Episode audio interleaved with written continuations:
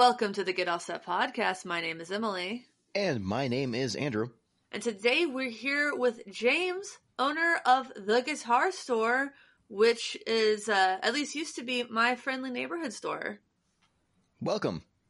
Yes. Well, welcome. Hi, thanks. Thanks for having me. Yeah, thanks for joining us. This has been a while in the works. It's a completely different world than when we first talked about it. Yeah. Yeah. And we had talked about it like maybe back in April, something like that.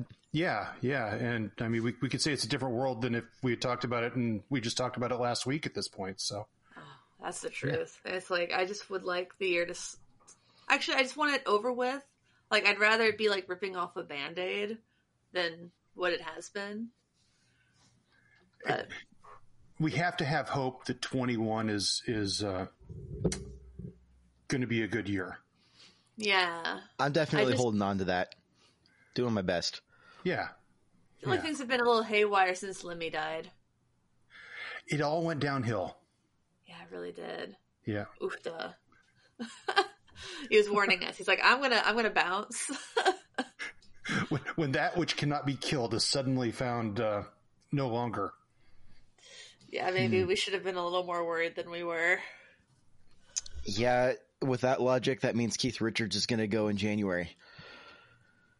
Okay, you know what, Andrew? Last time you said something like that, it was something about how we need a new plague, and then COVID happened. And yeah, so I did make a plague joke in January, didn't I? So you don't get to make jokes about that destruction anymore, because I fear your collective power. Well, I am a man of God, so I'll take that as a compliment. So James, so I met James fortuitously within the first week I moved to Seattle. It's a funny little story. I was working at Guitar Center down in Pasadena, down Los Angeles, and I transferred up to the Seattle area because I was moving. So I was working at the downtown location that is no longer, rest in peace. But it was literally my first day on the job, and I'm like, all right, I'm kind of familiar with how GC works. It's just trying to figure out the different idiosyncrasies of the store. And this guy walks in, like, super gregarious, super friendly. He knows the manager at the time, Joey. He knows Bender, who's one of the other sales reps that I just met, and he's rolling in a ton of Supro amps. And I'm like, what in the world is going on? This is not what I thought my first day at GC was going to be like. And that man was James. Got to meet him, and really fond memory. And I don't think I've actually run into you since then, but that really stands out in my memory is like, hey, that was James. Well, it was a weird deal. I was wholesaling a pallet of amplifiers to the evil empire, and we both thought we were getting over on each other. So it was really one of those strange times of why not be gregarious and why not be weird, and somehow I actually hired Patrick that day. Did you?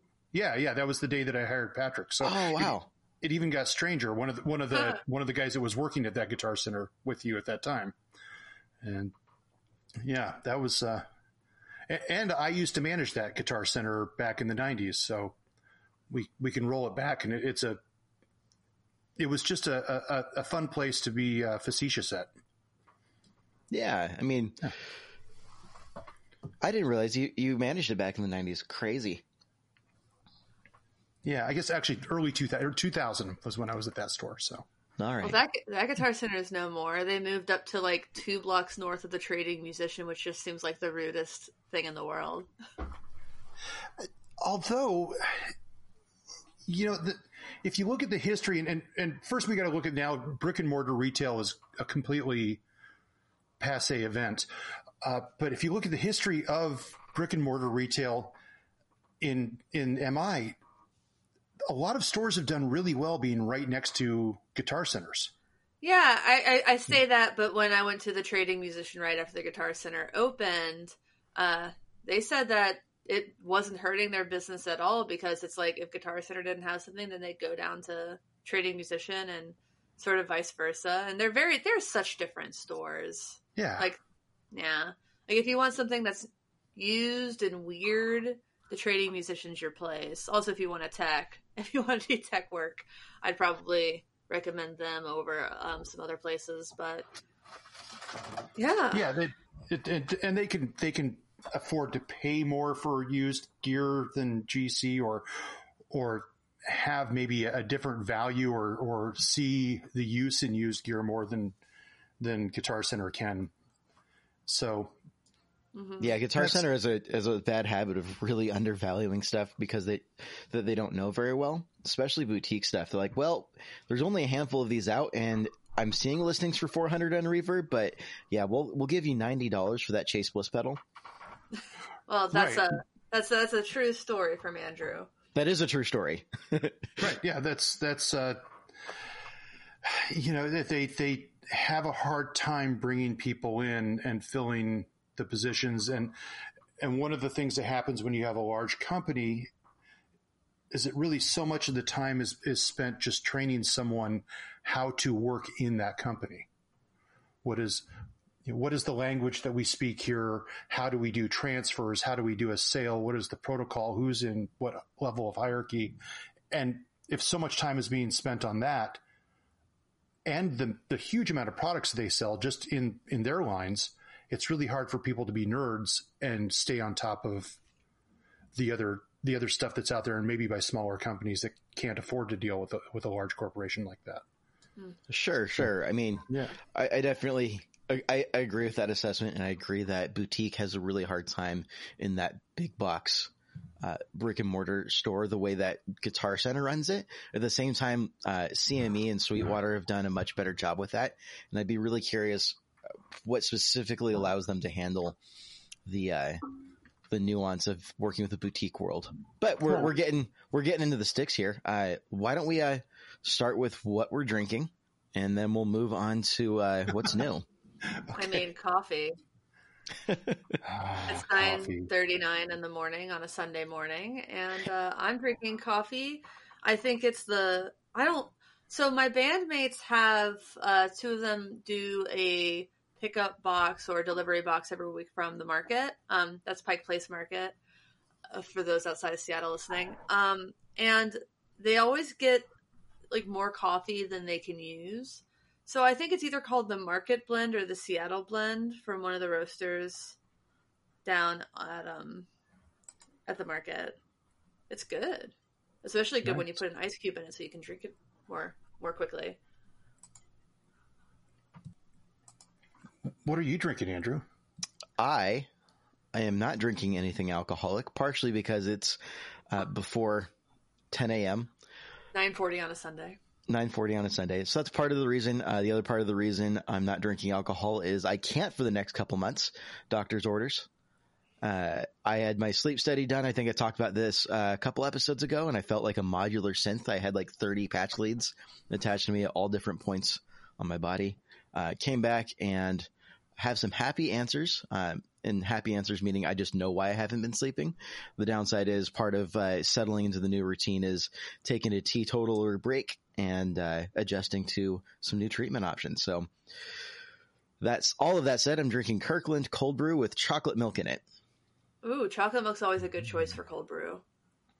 I think it works really nicely. It's not overly sweet. I find when I get like a cold brew from somewhere else, there's just way too much sugar in it to cut the bite. Well, I think that's part of the brewing process. Sometimes cold brew is just a lot sweeter. Depends on the beans, but right, lots of factors. The beans. Yeah. What about you, James? What are you drinking? Well, we kind of talked about this a little bit before we got on the air.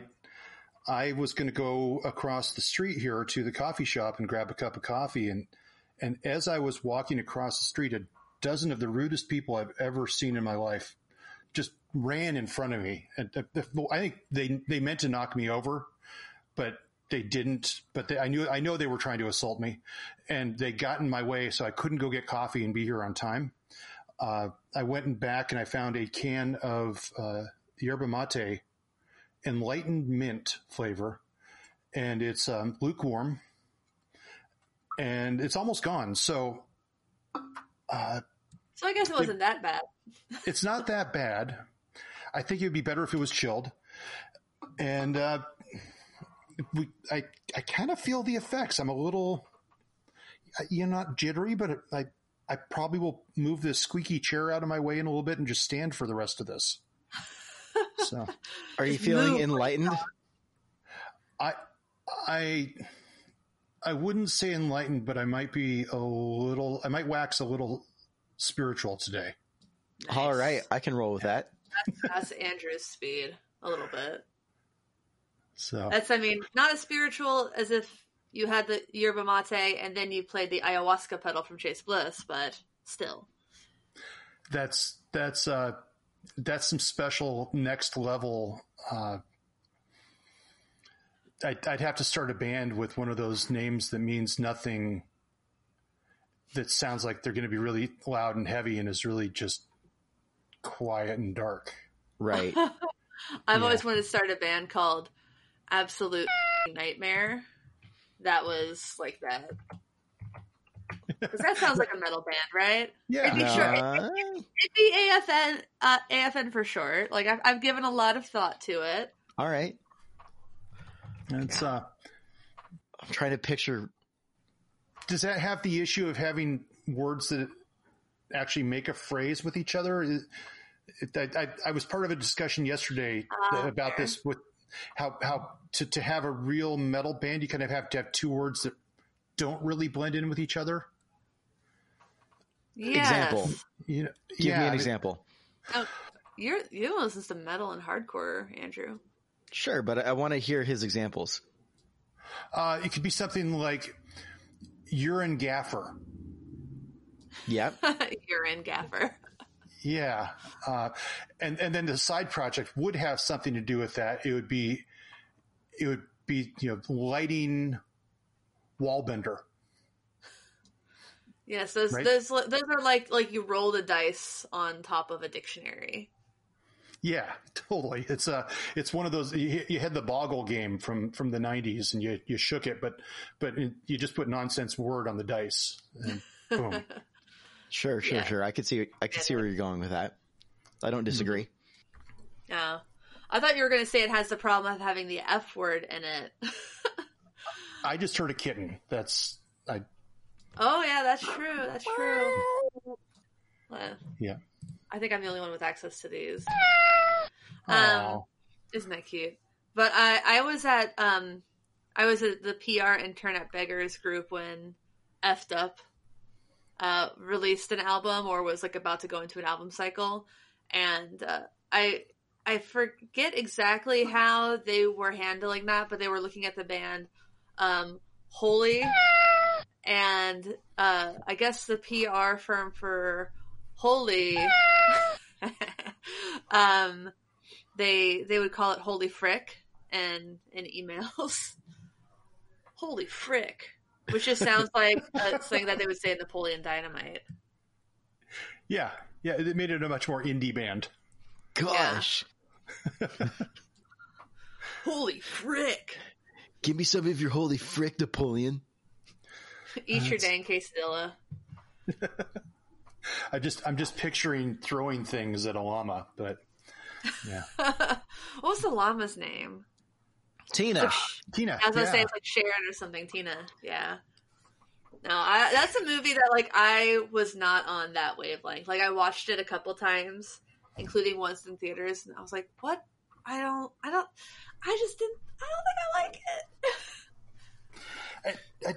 Yeah, it was a weird one. I saw it at the Seattle Film Festival, and a friend of mine, Stan, had tickets for us. He said, "You want to go see this movie? It's about a guy who has these boots and big puffy hair." That sounds like a plot. That's a great plot. Yeah, I don't know. That is the plot. Yeah, it's 11 a.m. Sure, I'll walk down and meet you. Yeah, but yeah, it's definitely. It seems like a completely pointless movie, but it somehow taps into what makes a movie a cult classic, with the one-liners and the strange lovability of the characters, and that it is just a much better movie when you're not sober. But Well, everyone I knew who was obsessed with it, like these were middle school and like early high school kids. They weren't getting drunk or high and watching Napoleon Dynamite. They just loved it more sincerely than that. Sure. But middle school, like dumb kid syndrome, I think definitely does not qualify as being sober either. Like there's a level of like, you hear what he said, guys, that kind of falls in the same category for me as like, as an adult, like, oh yeah, I'm like just finished off a whole whatever I might be imbibing and laughing like that. I don't know. Is that maybe rude? Might be rude. Maybe getting high regresses you to middle school. There we go. Now we're talking. When was the first time that you got high? Ooh, personal question. That is a personal question. Couple years ago? Maybe 29 for me, probably. Okay. 23 for me. So I was in middle school, but anyway. Yeah. There were lots of kids in my middle school who got high. I was just very, very goal-oriented in middle school and high school. Like, I really very badly wanted to go to NYU. So I just studied a lot and played a lot of guitar. That was my middle school and high school. That was not fun. Well, real quick, let's run around. Let's chat about what's new. I don't know about you guys, but it's been an eventful week for me. So I have so much to share. But well, then let's start with you because I know that you're very excited about that you finally got. Yeah. So let me start with my new gear day. New gear day was yesterday for me. I had a little bit of a trade going on, and I walked out with a first run Pelican Noise Works 60 cycle hum 50/50 pedal, which I'm really excited about. Orange. It is orange. Therefore, it's a good pedal. That's my criteria. But I've been wanting one of these for quite some time. The trade was made available by someone, one of the owners who was giving theirs up, and I couldn't say no. So I did it, made it happen. Pretty excited about that. Nice. What'd you trade for it? That was part of your trade up series, right? It was. Yeah. So for those of you who might not have been listening long enough, about a year and a half ago, I started out with a Electro Harmonix Muff Overdrive, which is like a $20, $30 used tops one knob overdrive. And I didn't like it at all, but so be it. And I started trading it, trading up and up and up to see how far I could get it without putting any cash into it. And finally I got to a point where I now have two pedals, and I had an Alter Ego V2 and a DoD FX67. And what I traded for was the Alter Ego V2. And for the first time in this whole process, I added some cash to the deal. So I did the Alter Ego V2 plus some cash, but if I sell the FX67, I get that cash back, and I'm now breaking even, starting with a Muff OD all the way up into this hard to find gem. That's really cool. That's weird. And I can tell you my takeaway from your trade up story is that I've been in the guitar business for since the early 90s, and a lot of that in the big pedal shop. I don't know that I've ever seen the Muff Overdrive sell new. So just that being out there in the world as a new pedal or as a used pedal is an interesting anomaly to me. I paid $25 for it, shipped to my front door from someone who decided they hated it and didn't want it. What did you think about the Muff Overdrive when you got it? I felt about the same way. I really didn't like it. And I think it's only usable if you have a master volume for it, or if you're willing to just to play at stage volumes. If I got it dialed in at the right, like there's with the one knob, there's really only one good sweet spot on it. And I just had a really hard time finding it. When I did, it was inevitably way too loud for my setup. Why didn't you just turn down your master volume? I mean, that's how I got to that sweet spot. It never worked quite right in my rig. And you know how church folks are about gain stages. We want that unity gain all the way through, like our 10 to 15 overdrives and distortions. But not fuzz. True. Jesus doesn't like fuzz. So sure. What about those swells? Does he like it for the swells? So, yeah. So I got rid of it, and I have not looked back. Have not missed that pedal once. Yeah. Good. That's the point. It was funny. We actually did that at the Tacoma Guitar Show, Guitar Festival, and I traded the. Gosh, what was that? I don't even know the company anymore. It was the Timber Overdrive. Do you remember, Andrew? That sounds familiar. I don't remember exactly what it was, though. I just remember it was like, oh, this is a small builder I've never really heard of. Cool. Yeah. Who did that? I don't remember. Now I'm going to have to look it up. But I traded that to the same person who you traded. You did the first trade for your $20 bill or whatever. I think I did 5 trades that day. Yeah, across the floor. And I just did one, but I traded that pedal I paid $100 for, even for some weird circuit bender DS1 thing that I then traded for the Infinite Jets. So James, for context, when I walked into the guitar show, I had that. I think I had the Muff Overdrive when I went in, and I walked out with a Made in Japan GE-7. You did fantastic. Yes. Yeah, so that was a good day. People were into the game. I think that having a microphone on people and being it's part of a thing. Right. I think that helped. For sure. Other big thing on my radar that happened this week that went live, Fox Cairo and Squatch Design Co, which is part of the Sinusoid Brands family. We've got a collab up in their store for the Dunlop Mini DVP4. So if you want a topper for your DVP4, go check it out. Tell me what you think, and there's only a few of them in the shop left, so order one before they're gone. Nice. Very cool. Well, so, Emily, what's new with you? I have a lot of new things. This week I got the Keeley Caverns, the new Bohemian Bunny limited artwork. That one looks so good. Yeah, I'm excited. I think I'm going to play it on. I'm doing a little remote recording session today. I'm probably going to try it today. But the thing I'm kind of more excited about is so my friend, my drummer, he wanted to learn guitar or play more guitar. So he had bought this really kind of crappy all parts Telecaster thing. On the gear swap, and he's been trying to get rid of it because he bought a J. Mascis Squier Jazzmaster that he liked a lot more. So I've been trying to help him unload it, and he messages me this past week, and he says, someone wants to trade my guitar plus a little cash for this Epiphone ET275. AKA it's like a Crestwood from the 70s. And so I said to him, if you trade that to him, I will buy it from you. So I traded $250 and an SM57, and I have an Epiphone Crestwood kind of ET275. I think I get conflicting reports as to whether they're different guitars. They seem pretty similar if they're not the same thing. Yeah. You know, that could have been a different branding change. Yeah. But yeah. It's the flattest fretboard radius I've ever played, and has a really, really thin neck also. It's interesting. It's an interesting feel. It's not for everybody, but I kind of dig it.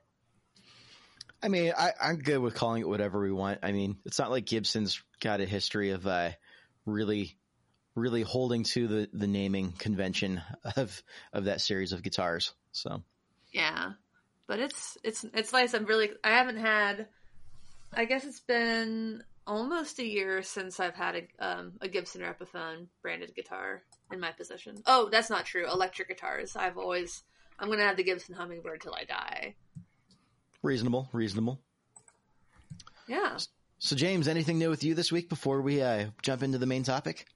Well, yeah, I got one of the weirdest guitars that I've ever had in a trade this week, or at the middle of last week, I guess. I got a Washburn Forrest Lee Jr. B-Bender acoustic. What? Okay, exactly. So this guy came in the record shop and said, hey, there's this Yamaha I like, and what would you think about trading? I've got this Washburn, and I couldn't hear him. He's got a little Scottish accent, and we've got masks on, and it's a record shop, so music's really loud, and communication inside the record store has become a pain. But anyway, I was like, well, I'd have to see it, and And I thought I heard him say as he was walking out the door, you know, they're gonna B-Bender, yeah. And he just kind of Scrooge McDucked and walked out the door. And a little bit later, I thought, did he say B-Bender? And he walked in, and I saw an acoustic case, and I was like, okay, well, then it's not what I was thinking. And I opened it up, and at the strap pin up at the top of the guitar, there is a pulley, and it has a B-Bender. And what a weird thing, right? How do you even begin to do that on an acoustic? So inside there's a rail that goes through the inside of the guitar. Yeah. Comes up, and on the B pin, it's instead of being a pin that goes through, it's a little ratchet, and it gets twisted. The string is wrapped in that ratchet, and it twists up and goes up a half step. Or you can actually adjust it a little bit to go up, you know, what you'd like it to go up. And right. And yeah, it's actually a really solid device. I went in, you know, it's not a thin piece of steel that the bar is. Everything's really well done and well made. The guitar is rosewood with a nice piece of spruce on the top. And it sounds great, plays great. There's one of those Torch of Life inlays in it, which I don't really care. I'm not a huge inlay unless it says something like, you know, like someone's name on it that is not mine. Sure. You know, I have no use for it whatsoever. And unless someone trades me something really weird for it, I will never get rid of that guitar. I don't blame you. That sounds. You got to hold on to the weird stuff. That's really the obsession is if it's strange and unuseful, I need to have it. No, I get that. Like, most of my guitars at this point are so weird that I'm not really sure how easily I'd even be able to sell them if I wanted to, but I definitely don't want to. People ask all the time to buy my Squire Pawn Shop series offset. So it's like the pink with the F hole, and it's offset, and it's got two humbuckers that look like Jazz Masters. And people ask constantly to buy that guitar for me. But then after I say, well, what do you want to pay for it? They stop responding. It's like, all right. Like, everything's for sale, truly. Like, except for my Tunatone, everything I have, like, has a price. Like, there's a price where I would get rid of it for sure. If someone comes and offers you a life-changing amount for anything, there's that, sure, and even some non-life-changing amounts, right? But yeah, totally. Like, okay, you want my you want to buy one of my weird guitars? Like, yeah, I mean, there's sure. How much money do you want it? Like, right. Yeah. Quantify how much you want this weird instrument I have. Well, thanks for sharing that story about that acoustic B-Bender. I might have to make a drive out your direction at some point just to come check that out. That sounds super cool. Yeah, it will be up in the synthesizer room, and we'll have to, you know, come out, and we'll go up when the shop's closed up in there in my weird lair, and yeah, the trick would really be to be playing some vintage synths along with that to just make it strange in a way that doesn't make any sense. Love it. All right. Let's jump into our sponsors real quick, and then we'll jump into the main topic. We got some good stuff today.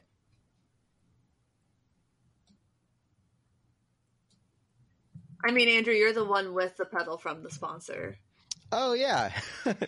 That's true. I was like, is Emily going to start? Like, I've got the pedal. It's yeah. So I've got the pedal hooked up on my board. It's the where's my board? I can't even see my board from here. It's the Blister and Peel by Spun Loud Effects. Thank you. My brain's still spinning. Blister and Peel by Spun Loud Effects. So I put that on my board last night along with the 50/50 that I got.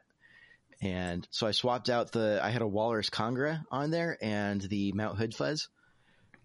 So I pulled those two off and swapped the other two on, and I'm super blown away by how much range that has. The Peel side of things, especially with the fat knob.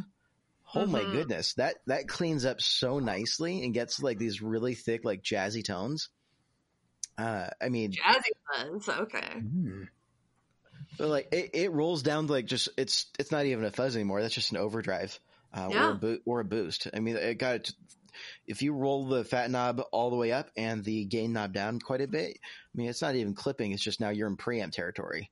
And I just really enjoyed it. When I diming it out, it's still a fuzz, but it doesn't respond how I imagine a fuzz would respond. It's got more of a distortion feel to it, but with a fuzz-like sound quality. So it's like this nice hybrid between the two, and not like in like a Rat or like a Big Muff way where people are like, oh, it's a fuzz, no, it's a distortion. Like, make up your mind. Like, no, like this is still very clearly its own thing, and I was really enjoying the sounds I was getting out of it.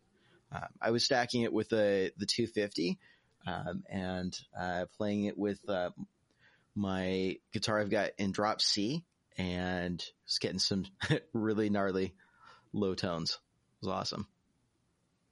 So anyways, it's orange. That's my criteria for what makes a pedal good. But moving past that fact, it's actually a really, really, really solid pedal, and you should go buy one. You should do a photo shoot with the Spun Loud and your orange guitar. I could do that, yeah. That means I have to take it off my pedal board. Are you trying to get me to take it off my pedal board? I told you once it goes on, it's never coming back. And I told you that's rude. It is rude, but it's a nice pedal. I don't want to give it back. I mean, too bad. Fine. But I gave you the Congra. I know. It's just fun to spin up. It's just fun to spin up a little bit of drama, because you and I don't disagree as much as we thought we would. I don't know about that. I disagree with that. Alrighty. So, but James, have you heard of Spun Loud? They're based out of West Seattle. No, I haven't. Who is it? It's a fellow named Dan, and this is the V2 of his. It's his only pedal. Actually, he has two, but it's the only one I think that's really super duper in production right now. But it's. It's nice. Local. Always like those local builders, like Recovery and Spun Loud and Sinusoid and Lawler even. Well, I have to, now I have to find one and check it out. Yeah. So, do it.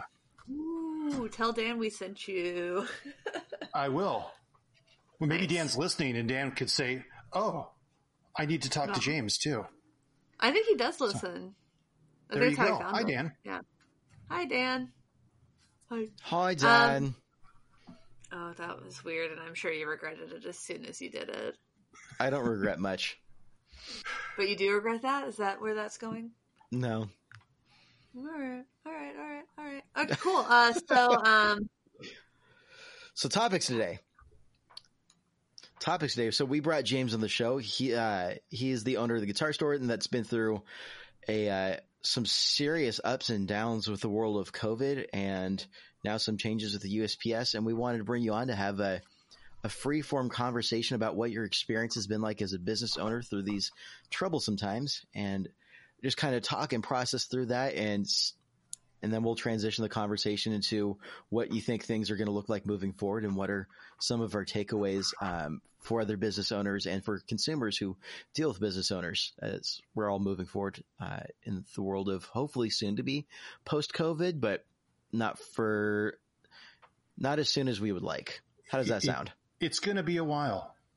I think the first thing through everything that you just brought led into is I think for sanity's sake, I have to accept, and I think everybody else does it, this is going to be a while. We're going to live with this disease, with this virus, and the after effects and the side effects for quite a while as a society. And, sure. And that doesn't mean that everything has to be doomy and gloomy and endy. It just means that we have to accept the fact that we're going to have to do some work. Sure. We got to adapt and overcome as best as we can. Yeah. And that's a bummer because I just want to play video games and guitar and lay around with my cats and do nothing all day. So, yeah, but that doesn't happen. So, right. Yeah. So if I may poke and prod a little bit at a little bit of a painful memory, the guitar store location in Seattle has shut down. And could you tell us a little bit more about the circumstances of that and kind of what our takeaways are looking back? Because that happened a few months ago. It did. It happened in March. Well, everyone in the state of Washington, not everyone. Businesses that were selected as non-essential in the state of Washington were shut down in the middle of March this year. Actually a few days before that, a week before that, we had started to limit our operations. The shutdown was evident. It was something that we saw coming. When the local school district started to close schools, we closed our in-store teaching program, and we had put the door to a buzz-in so we could limit the amount of people coming into the shop, requested that everybody wash their hands when they came into the store in one of the bathrooms we had, and just tried to start limiting the amount of touches that people would have on instruments. At that point, we didn't know how long this lived on surfaces. There was a lot of information that was unknown. And we took a fairly conservative approach early on, early meeting a week before everything shut down. But in the middle of that week, we had a sewage backup from 83rd Street in the city line that backed up water into our bathroom in the teaching area and then seeped out onto our through the teaching room into the sales floor. And we couldn't get anybody from the city to come in, which effectively condemned us in a place where we had to have people wash their hands coming in. And then a few days later, the statewide mandate came to shut down the store, and that was an indefinite period. About a month into it, it became obvious this was going to be a long shutdown. And at the end of April, still not being able to gain resolve on getting the city to do anything about the sewage issue, we decided to move out of the store. We were, as our lawyer terms it, constructively evicted from the location.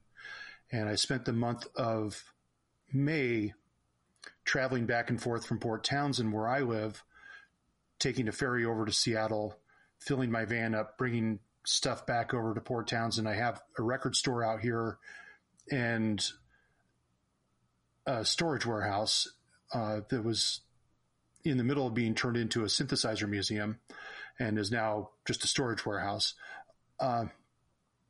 and just moved all the product out to get it out of there. It was, unfortunately that really kind of drove home the idea that I knew that I wouldn't be able to look for another place in the Seattle area. I had been previously. The building had been purchased, and we knew that we only had a matter of time, if that was 9 months or 3 years in that spot, before the demo was going to happen and the condo would start to go up. So I'd been looking for places in North Seattle to move the shop to. I decided after hauling everything out so quickly that I'm not going to, at least for the mid-length future, look for another location in Seattle again. Yeah. So, I mean, that's fair. It'd be a really odd time to start a brick and mortar thing in a new location.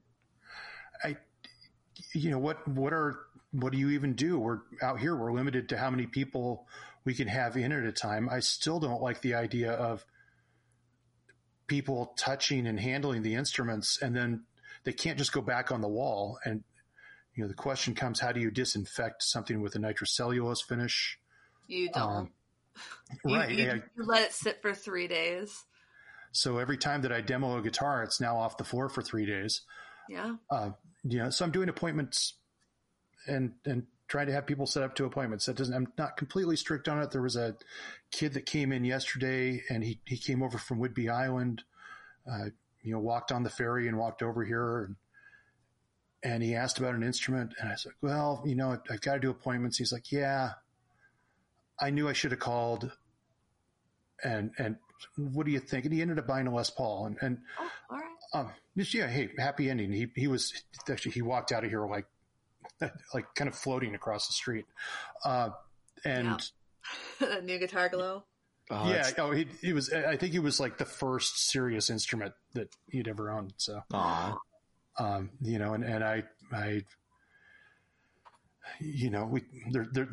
the map world, and then there's the what things get sold at world, and he got it at the what it's been sold at world, and said, wow, that's cheaper than the behemoth stores, and that's less than online. It's like, well, yeah, you walked in and we talked like human beings, and you were pretty cool, right? So, So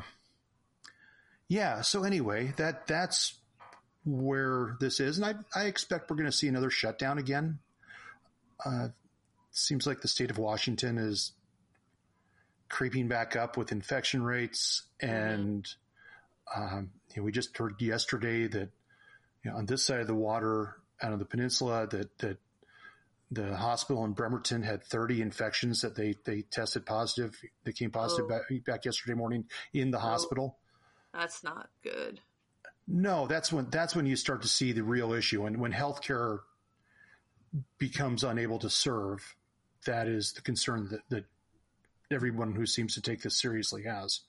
It's like, I think I saw a tweet that said, when things open back up, it's not because COVID is gone. It means there's a hospital bed available for you.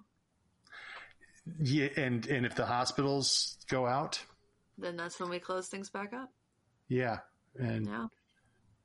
so that's a little more reactionary than I would like, but well, that's it. And we're and the good news is that it sounds like we're rounding the corner of.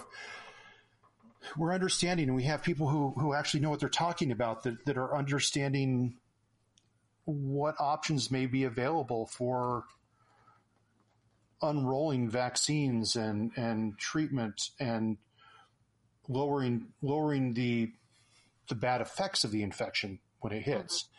And we have to have hope for that. Yeah. And we all want it to be gone.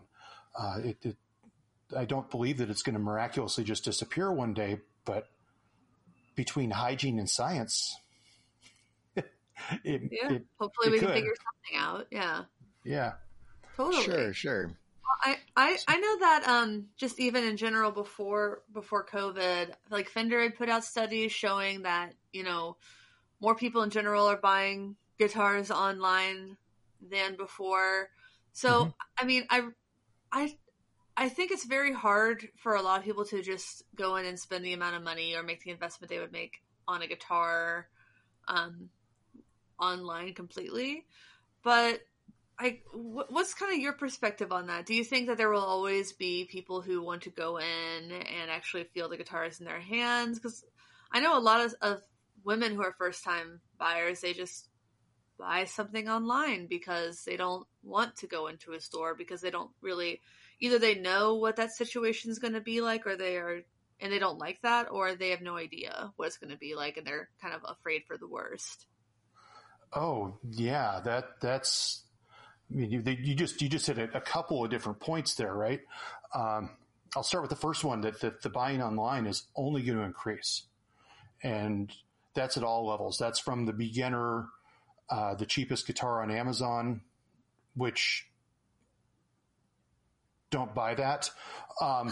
The frets aren't spaced correctly, people. This is the truth. Yeah. If you want to play that guitar a year from now, that is not the guitar you want to buy. You'll just find yourself throwing it off a bridge. Yeah. This will be this experience will not be fun or enjoyable for you at all. To the real high end collectible instrument. I sell more Gibson, Paul Reed Smith, and Fender custom shops online than I ever would in the store. Wow. That's wild. By far. By far. And you know, that was when I was in a major metropolitan area with a very well established, very well staffed store. Right. Everybody knew who you guys were the moment they got into town. Yeah.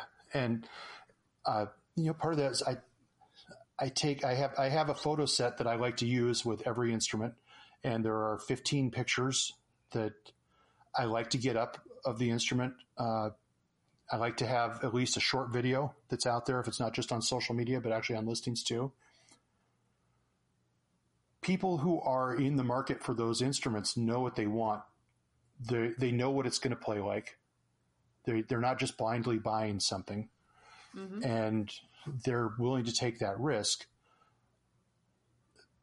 The people that really should have the experience of an in-store are the ones buying the first instrument. Oh, totally. There's something about it. Someone comes into the store, let's say they don't know, they've never even held an instrument before. They never held a guitar before. Maybe they played clarinet in middle school, or there was a piano in the house growing up, or, you know, my grandma had an acoustic guitar, or, you know, but we can learn an E chord and a G and maybe even, you know, if there's some type of advanced person, they can switch those two while we're sitting there and learn. Just they don't even know what it means that they now have a chord there, but they've been shown something. Pick a few things up, and it's really weird about instruments is that I can tell you everything about what it does and why it's made, but as soon as you hold something that is right, you have no alternative. That is that you belong to that guitar. Yeah. And, you know, well, why is this? I don't know. Because it fits your hands perfectly, because it fits your body perfectly, because you saw it on the wall and you were attracted to it. It inspires you. Yeah. It makes you want, I always say, buy the guitar. It's like when I was buying a bicycle for commuting, I got the advice, don't buy the cheapest bicycle. Don't buy like the bicycle that makes the most sense to buy. Buy the bicycle that you also like the way it looks. That's going to inspire you to take it out and ride it. And it's the same for guitars, because otherwise it's just going to sit in the garage or sit on the wall or in a closet.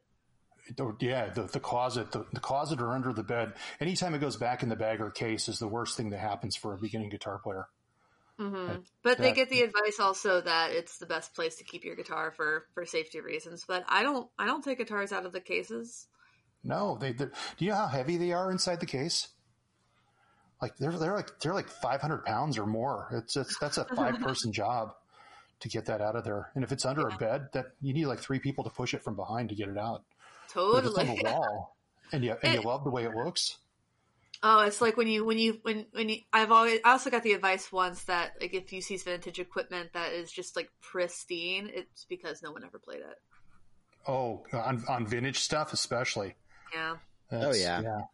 No, yeah. I definitely resonate with that. I had to keep my guitars cased most of the way through college, and looking back, I play now more than I ever did in college, because now I've got my own place and I've got my guitars up on the wall sitting right next to me, and I pick it up and I'll just play it for couple minutes before eating dinner or whatever it may be. But if they were in the case, even as someone who's been playing for a handful of years, I'm not as likely to, I'm going to go grab the case and go throw it on the couch and open it up and find somewhere to then put the case while I'm holding the guitar. And it's a drag. Well, it's like in the winter, I keep my hummingbird in the case for humidity purposes, and I play it a lot less in the winter. Yeah, sure. Yeah. That's, when they're on the wall, they're just also like kind of whispering your name, like that episode of Twilight Zone with the slot machine. Nah, it's creepy now. I'm not sleeping again. I've got sleep issues. A little less haunting, but it's funny how a few minutes with a guitar turns into 2 hours. It's nice. It's a nice thing to do. It's meditation. So James, you're saying how about online sales are only going to go up, and for beginners that's really where the in-person experience value is. There's a couple other points Emily dropped that you were going to get to. Oh yeah. And the one that has bothered me for so long, the inclusion aspect, guitar shops, B&O, so music instrument stores, you have two different types, right? You have the B&O store, which is band and orchestra, and that's your student instrument type of school instrument type of store, and then you have the rock shop, which could be stores like mine or the neighborhood guitar store or a Guitar Center. Those have always been bro stores. Oh yeah, right. And how traditionally it's. Let's look back in the 80s when it was the worst of all cocaine fueled, RAWK type of thing. To now, it's had a hard time kicking that kind of sexist feel. Yeah. And that has so in starting a store, I thought, what do I even do? I don't want to put a sign out that says, hey, let me target you. You are welcome. Because that seems really disingenuous if I want to just say, I want people to be welcome. Mm-hmm. And, so my whole goal has always been, if you walk into a guitar store, my store, I want to treat you like a guitarist. And the people that I've always been more wary of are the ones that aren't guitarists, right? Or not that they're not guitarists, but moreover, they're not interested in the guitar at all. Okay. Now I don't know why you're here, but there's your security aspect. Yeah. But how do you take a traditionally sexist male environment and turn it into something that says, you're a woman, you come in here, and this is a spot that opens you up as a place, a tool shop for you to create out of, mm-hmm. And not be placating. Hey, look at the pink guitar we've got. Oh, I've been to those shops. Like, teenage girl, have you seen these guitars that are shaped like flowers? Yeah, come on. Do you think that maybe? Do you think that maybe A, everyone's different? Yes. And B, if we're selling creativity, we've got to let everybody create what they want. So I don't know. It's like, it's like when people come and go, I want a guitar to play metal on. Cool. What guitar are you looking for? Right. You can play, you can play metal on a BC Rich. You can play metal on any guitar. Yeah. It's like, well, I don't really want a jazz bass because I'm not into playing jazz. Right. It's in the name. It's confusing. Yeah. So it's been an interesting thing. I've you and I have a mutual friend in Susan that Palmer who was, when Susan was teaching at the shop, we talked about this and Susan was like, well, how about hiring more women? And it's like, Susan, I've had, at that point, I think I'd been open for 6 years. I've had 3 women apply for a job. One of them I hired. One woman I hired. One woman came in and wrote her resume on the spot in a crayon, and talked about abductions and she was not balanced. Right. And the other woman just it wasn't going to work out, right? Because just times would never work. How can you hire more people if you have 3 people apply for the job? You could do active recruiting. That's one thing that I think it just takes a lot more time and energy, and sometimes you actually have to pay somebody to do that active recruiting for you. And it is hard. I will always see that it's not easy. It's easier said than done when it comes to hiring more women. And I also want to see more women applying for these types of jobs just in general. Yeah. And that's really, if you, I will say I tried to steal a few students in too, to get in.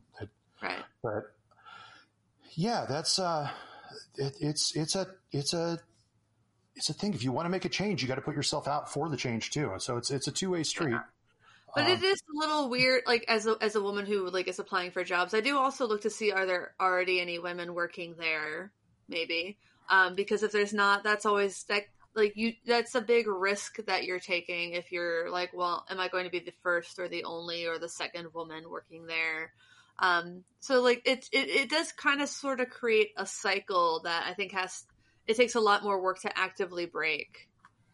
That kind of cycle, and it's in a lot of industries. It's not just the musical instrument industry. And I'll say I'm seeing a lot more women working and doing outreach on behalf of the brands that we work with as Get Offset, like Circle Bears Industries.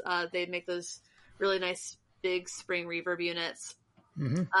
Like their U.S. team has a woman on it, and she's the one who reached out to me. Earthquaker does great jobs at that. I know Walrus has now more than one female employee, and it's, I think, something that's changing more now. I think women are seeing themselves now more working at these companies and being hired by these companies or anything like that. So I think that it's on the horizon. But we're gaining on it. It's evolving. You know what? One of the things I've seen, and you know, you take yourself as an example. Women influencers are becoming more prevalent and changing the game, and really taking control. When you actually own your career. It puts you in a place to be more out front. And that's as companies start working with more influencers with diversity and not just hiring the same white guy with puffy metal hair. Yeah. You know, the same Aquanet metal influencer over and over again. It that changes the landscape. Yeah, I've actually been getting at a couple brands lately because, like, their brands, there are a few, like, people I've worked with before or I've demoed their products, and they did launches and they didn't have a single woman launching these pedals. I'm like, hey, y'all know I'm not the only one who does this. I'm happy to send you a list of other names of people that maybe you could include in these, but, like, what do I have to do to get involved in more of your product launches? Like Old Blood Noise, I do their product launches all the time, and they're very excited to work with me, and I love their pedals, and I've done them with Strymon and a couple others. But, you know, I'm like, I know I'm still small potatoes, but it does kind of bum me out when I see, like, all of these, like, my peers in the demo space, like, premiering a product together, and then I have to go and ask for it separately, and then I lose the jump on it a little bit. I'm like, well, you know, I would like to be involved. So I just have to ask, like, hey, next time. That's a self-promotion, a vicious self-promotion machine too, that influencing. And yeah. I know a lot of people have management that are, you know, it's now become such an industry, but I think that, because it is something that's so fan interactive, that this can be a wide open spot for change. Yeah, and I look forward to seeing how part of me hates the influencer game so much that, you know, we've created this strange world with social media that has become very vapid. The other part of me is like, okay, there's some serious empowering abilities that can come out of this. And yeah. Honestly, I got tired of saying, where are the women in the demo channels? I'm like, oh, I mean, I have some nice cameras. I'm good enough at guitar. Why the hell am I not doing this? And I just did it. Because you weren't. That's why. Right? I know. I did the thing. That's the thing. Like, how do you start a demo channel? Well, you start a demo channel. Like, you don't even need more than an iPhone and, like, a Tisico interface. Like, you can do these things all, like, with a lot less gear or a lot less of a financial, like, investment than you think. Yeah. But if it's funny, I just watched your Tisico video, and it made me want to. I'm going to have. We're talking with them about some other brands they do, and that's I need to have them send me the Tisico interface for myself now because of watching your video. Oh, so. I know. I was like, I'm trying to get my mom to get one because she is picking my mom is the reason I play guitar. Like, she had a guitar. And she's getting back into it. So she's getting her first electric and she was asking about amps. And I just kind of want to be like, this might be enough for you. Like, you might be really happy with just this little interface pedal. Cause she doesn't want something that like is audible. Like, so maybe you don't want an amp. Maybe you just want an interface, but trying to explain to her like what an interface is a little difficult, but that's it's a cool little pedal. Like, I would take that on vacation. Yeah. Oh, God, and it's so powerful to be able to have that way to connect to media. Yeah, and it doesn't sound bad. Like, none of these plugins on GarageBand or Cakewalk sounded bad. Right. I didn't think I wouldn't submit that as like the final. Like, I'm recording a project today for something that might be released commercially. I'm like, yeah, I'm not going to do that. But like, if I'm just like practicing or learning a song and don't want to get out. Like, plug in my entire pedal board. It's sweet. Yeah. Yeah. Pretty soon we're just going to plug things into our brains and nice. Then it will only be judged on the our ability to create. Oh. Love it. I know that the one other thing that we kind of want to talk about today, if we have enough time to really get into it, is the postal service. And everything that's happening with that. At least that's what Andrew had communicated to me. The Sub Pop Band? Ooh, there we go. Such great heights. So USPS has been through some interesting political shenanigans the last few weeks, couple months. And it's been really brought into the public eye, and now everyone's starting to go, wait a minute, what? And something that I've been acutely aware of, Fox Cairo is such a small-time business. It's not like it's severely impacting my way of life right now, but I have been noticing how USPS times have been increasingly getting worse and worse and how that's been impacting my business. And I can only imagine from your perspective doing a lot of shipping what that's been like for you. And I'm curious to hear what your thoughts are on that and kind of how you're navigating that as a business owner. Yeah, it is interesting and scary. I don't want to play the victim role here as the business owner, but God, it seems like every level of our government, from the local, the city and county, to the state, to the federal, have really decided that this year they're going to do things to make it hard for all of us to be in business. The thing that has saved my shop is that I've been able to really rely on shipping. Part of that was we use priority mail for pedals. We have an agreement that we've been working with, the assumption that they're going to keep their word with the U.S. Postal Service for a price and a delivery time on pedals, and the fact they're going to get it to people's door. This is, as far as I'm concerned, a national utility, similar to the interstate highway system. And this has been changed and altered, and if you listen to some, it's been sabotaged for political reasons, for delivery of ballots in the upcoming election. If you listen to others, it's because of absolute incompetence. If you listen to some, it's because that system was broken and we need to change it now. I think that I don't really care what it comes down to for that. I'm going to go for my selfish thing that if I don't have the ability to make a living, then I don't have the ability to make good on my commitments to people. And there's nothing that I like worse than that. So we ship on an average day between 60 and 100 pedals out of the store. And primarily those go out via United States Postal Service.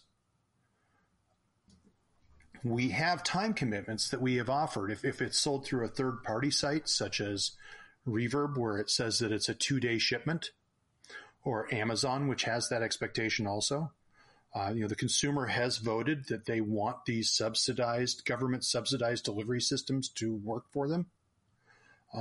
This has been a vote by purchasing influence. And the funny thing is, even though people will tell you, oh, I bought this pedal on Reverb, I bought this pedal on eBay, I bought this pedal at Amazon, or I bought this thing from Amazon. They did that when everything went smooth and it got there. But if for some reason it doesn't get delivered in time, even though it got shipped in time, they're mad at the retailer they bought it from. So, right. A selfish thing. I just want things to go smooth. I have been offered a commitment. I pay on time. I deliver things on time. I ship on time. I put in a lot of work to do that. And I see that there's a strange sabotage, and it has been sabotage. We've taken out sorting machines. We have taken off hours from postal delivery clerks. There has been a pretty obvious attempt to change the system when it wasn't actually broken quickly. And the guise of that is that it wasn't making profit. Well, it was never set up to make profit. It was a public utility. Exactly. So, without getting too political, I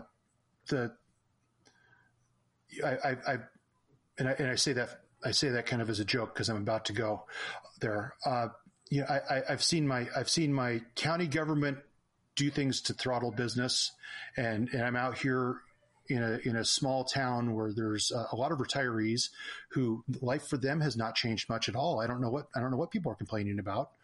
I'm retired, and they go around and they count masks inside of restaurants and businesses, and see how many people are inside of them and report people if the business is not able to keep people in line, because that's safely our job, I guess. Right. To the state level where we've had, we were shut down as being non-essential, and yet you could still walk into Walmart and go to every area of the Walmart, including the record area, and buy records to compete with us. So I saw that, and now I have the federal government and the administration who, again, just did something that is against the American public and against American businesses. I mean, this is the same bozo who this week came out and told people to boycott Goodyear tires, who is one of the largest employers in its region. In the United States, yeah.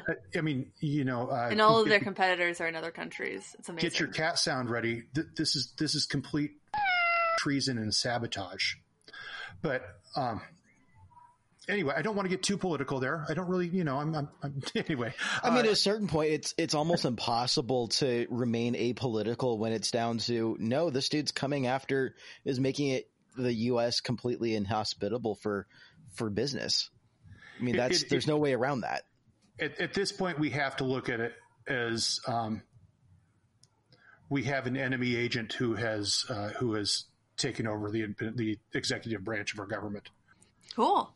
Well, none of that is cool. That's all very bad and upsetting. But it's always interesting because people talk about these things sometimes as if they are like hypotheticals. Right. It's an abstract concept. Yeah, because this is just happening in Washington, D.C. And people don't understand that the actual issues involved and how people are affected. But James, we do want to be respectful of your time. We know you have some businesses to run, a couple of them. Is there anything you want to say before we close it up, like where people can find the Guitar Store now, or how people can shop in person or online for your businesses?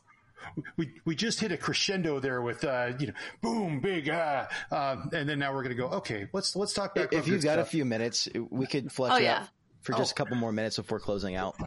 Yeah. So, and I will say just quickly that with, you know, on the postal deal, we have definitely seen things showing up late to consumers. We're definitely, and I'm a member of a number of groups with third, like, you know, an eBay sellers group and an Amazon sellers group, and people in other industries in that group are noticing this often, and both Reverb and eBay have gotten in touch with us and said, this is what we're looking at. We are monitoring this situation, and we're trying to figure out publicly how we make this statement to try to, you know, do with consumers. And it's hard when people, and because when people pay with PayPal, if they don't get the thing in 30 days, even if it's on the way and provable on the way, sometimes PayPal just will refund the buyer's money, and the buyer gets both. Yep. Yeah, that's sure. And I've got a friend in another industry who's a third-party Amazon seller who is saying that they've just straight up lost money because they've had several units show up late. And when something shows up late on Amazon and a seller complains, Amazon says, "Cool, we'll give you a full refund. You get to keep the product," and that's coming out of the seller's money, even though the seller shipped on time and did everything right. Right. Which is, I usually just get $5 back. Is all I ever get. Amazon will refund a seller, or will refund a buyer completely, or they'll make a small payment, whatever they arbitrarily feel. Amazon is so weird to sell on. It's funny when Reverb changed their prices, went from 3.5% to 5% last month, or the beginning of this month. There was an uproar of people who were, you know, we're going to boycott Reverb. I'm never going to sell there again. And it's like, go try selling on Amazon. You know, Reverb's 5%. Amazon at the end of the day is about 25%. Yeah. So anyway, hey, so you asked about where I'm at now, and I'm, I'll put some shameless plugs in. A few years ago, I moved back to Port Townsend, Washington. I'm out on the tip of the peninsula, the northeast tip of the peninsula. There's a record store that I purchased that I've been going to since I was a kid, Quimper Sound Records. It's been in Port Townsend since 1974. I moved it. When I bought it, there was a huge collection in storage, 65,000 records that were in storage at the old owner's house. And I moved to a bigger location on Water Street, which is the main street here on the water, and brought all those records in. Now the guitar store is evolving into this location here. Also upstairs, I have a vintage synthesizer museum that I am still in the process of moving in and opening. We're going through about 200 vintage keyboards and teching them and making videos of each one, which we're going to launch the videos hopefully by the first quarter of next year. And then as people are able to start coming in and touch things again, have a place where you can come in and have an interactive, hands-on chance to play things that maybe you'll never see anywhere else. Bring your laptop, record. The local studios get to borrow stuff for free. So the local studios will have a huge vintage synth collection to use, and really trying to promote the arts here. This weekend would have been the Thing Festival. Oh gosh, Warden, that's right. Which was Sasquatch's replacement after STG lost Sasquatch, the location for Sasquatch. Adam Zaks moved it out here to Fort Warden, and it was a phenomenal success last year. It was great. They actually had the cast of Napoleon Dynamite on and did a reading, which was hilarious. Uncle Rico was out playing Uncle Rico, nice. And so this little community here has started to become. It has been a music community and it has been growing, and I wanted to have something out here that was going to give a real unique experience for people who made it this far out. We're still working on that. That's our post-COVID thought. We're going to come back and we're going to have a place for people can come into. The record store is incredible. I only sell LPs here. I don't sell CDs. I have quite a few new releases. I have a lot of obscure releases and, tens of thousands of used records. It's a vinyl junkies kind of place. It's a good place to walk through and bin search and pick and We're doing Record Store Day next weekend for nice. One of the rescheduled Record Store Days. I still have no idea how that really works with the three different Record Store Days this year, but like everything, we're all learning. And as always, we're online. Still, the SeattleGuitarStore.com website is up, or you can go to quimpersound.com and link in all the inventories there. We're shipping daily.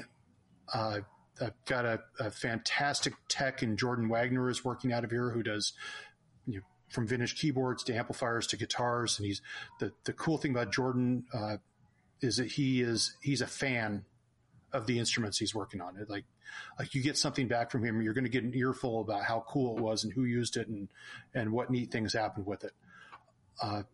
That's exciting. And get back into having kids programs. Centrum, which is an arts foundation out here, has a lot of educational programs and music camps during the summer. And we want to really evolve into having that be something that we're sponsoring more and more of.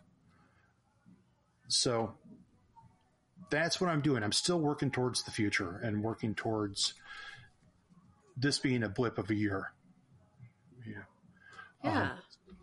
With everything you've got going on, I think it's more than fair for me to assess that the U.S. government greatly benefits from having you around, and our communities. Our communities benefit from that, and I really think that I've really got my fingers crossed, hope to die, that we see some major changes happening in government that make things more hospitable for everything you've got going on, because – good gravy.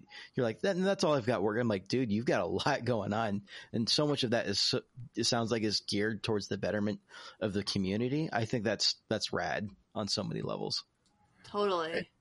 We have to, everyone has to work local. If that's,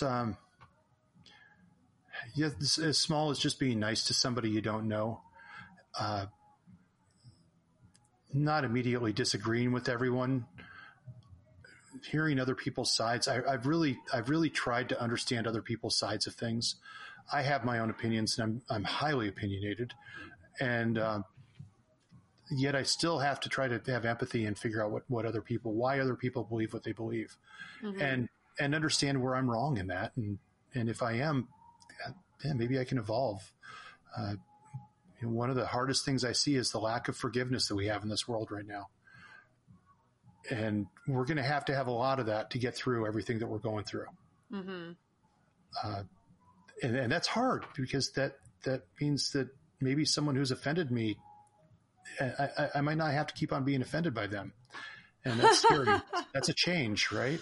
Yeah, it is. That's a really tough thing. For everyone I've ever met, that seems like a tough thing for them. So I do. I try to focus on the community. I can't change the big world at whole. I do bitch about it a lot. I rant a lot. I'm a true Gen Xer, and that's what we do. We rant and duck. And so I'm happy to have been on the Get Offset.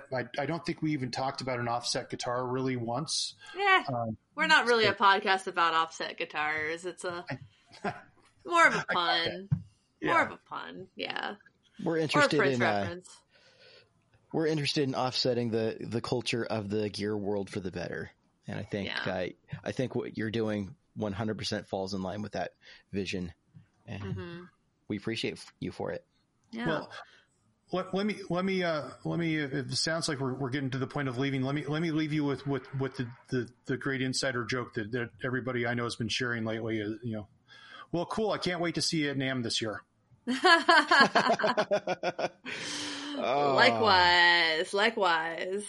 Our digital NAMM and a digital urn. But, so everyone listening, thanks for listening. Thanks for understanding. Thank you, James. If you enjoyed the podcast, please consider subscribing, leaving a review on iTunes. We have merch at getoffsetpodcast.com/shop. We have a Patreon page at getoffsetpodcast, patreon.com/getoffset. And check out the YouTube channel as well. Yeah. And if you're in the market for buying a guitar or a pedal, go hit up the Guitar Store's online shop and consider buying from them this week. And exercising patience if it doesn't get to you in 3 days. and you might be able to use my name in the number 15 at checkout for something. I don't know. Oh. Ooh. Ooh, nice. Nicely done. Well, again, thank you, James. Thanks for everybody. Until next time, my name is Emily. My name is Andrew. Right, goodbye. Right. One, bye. Two.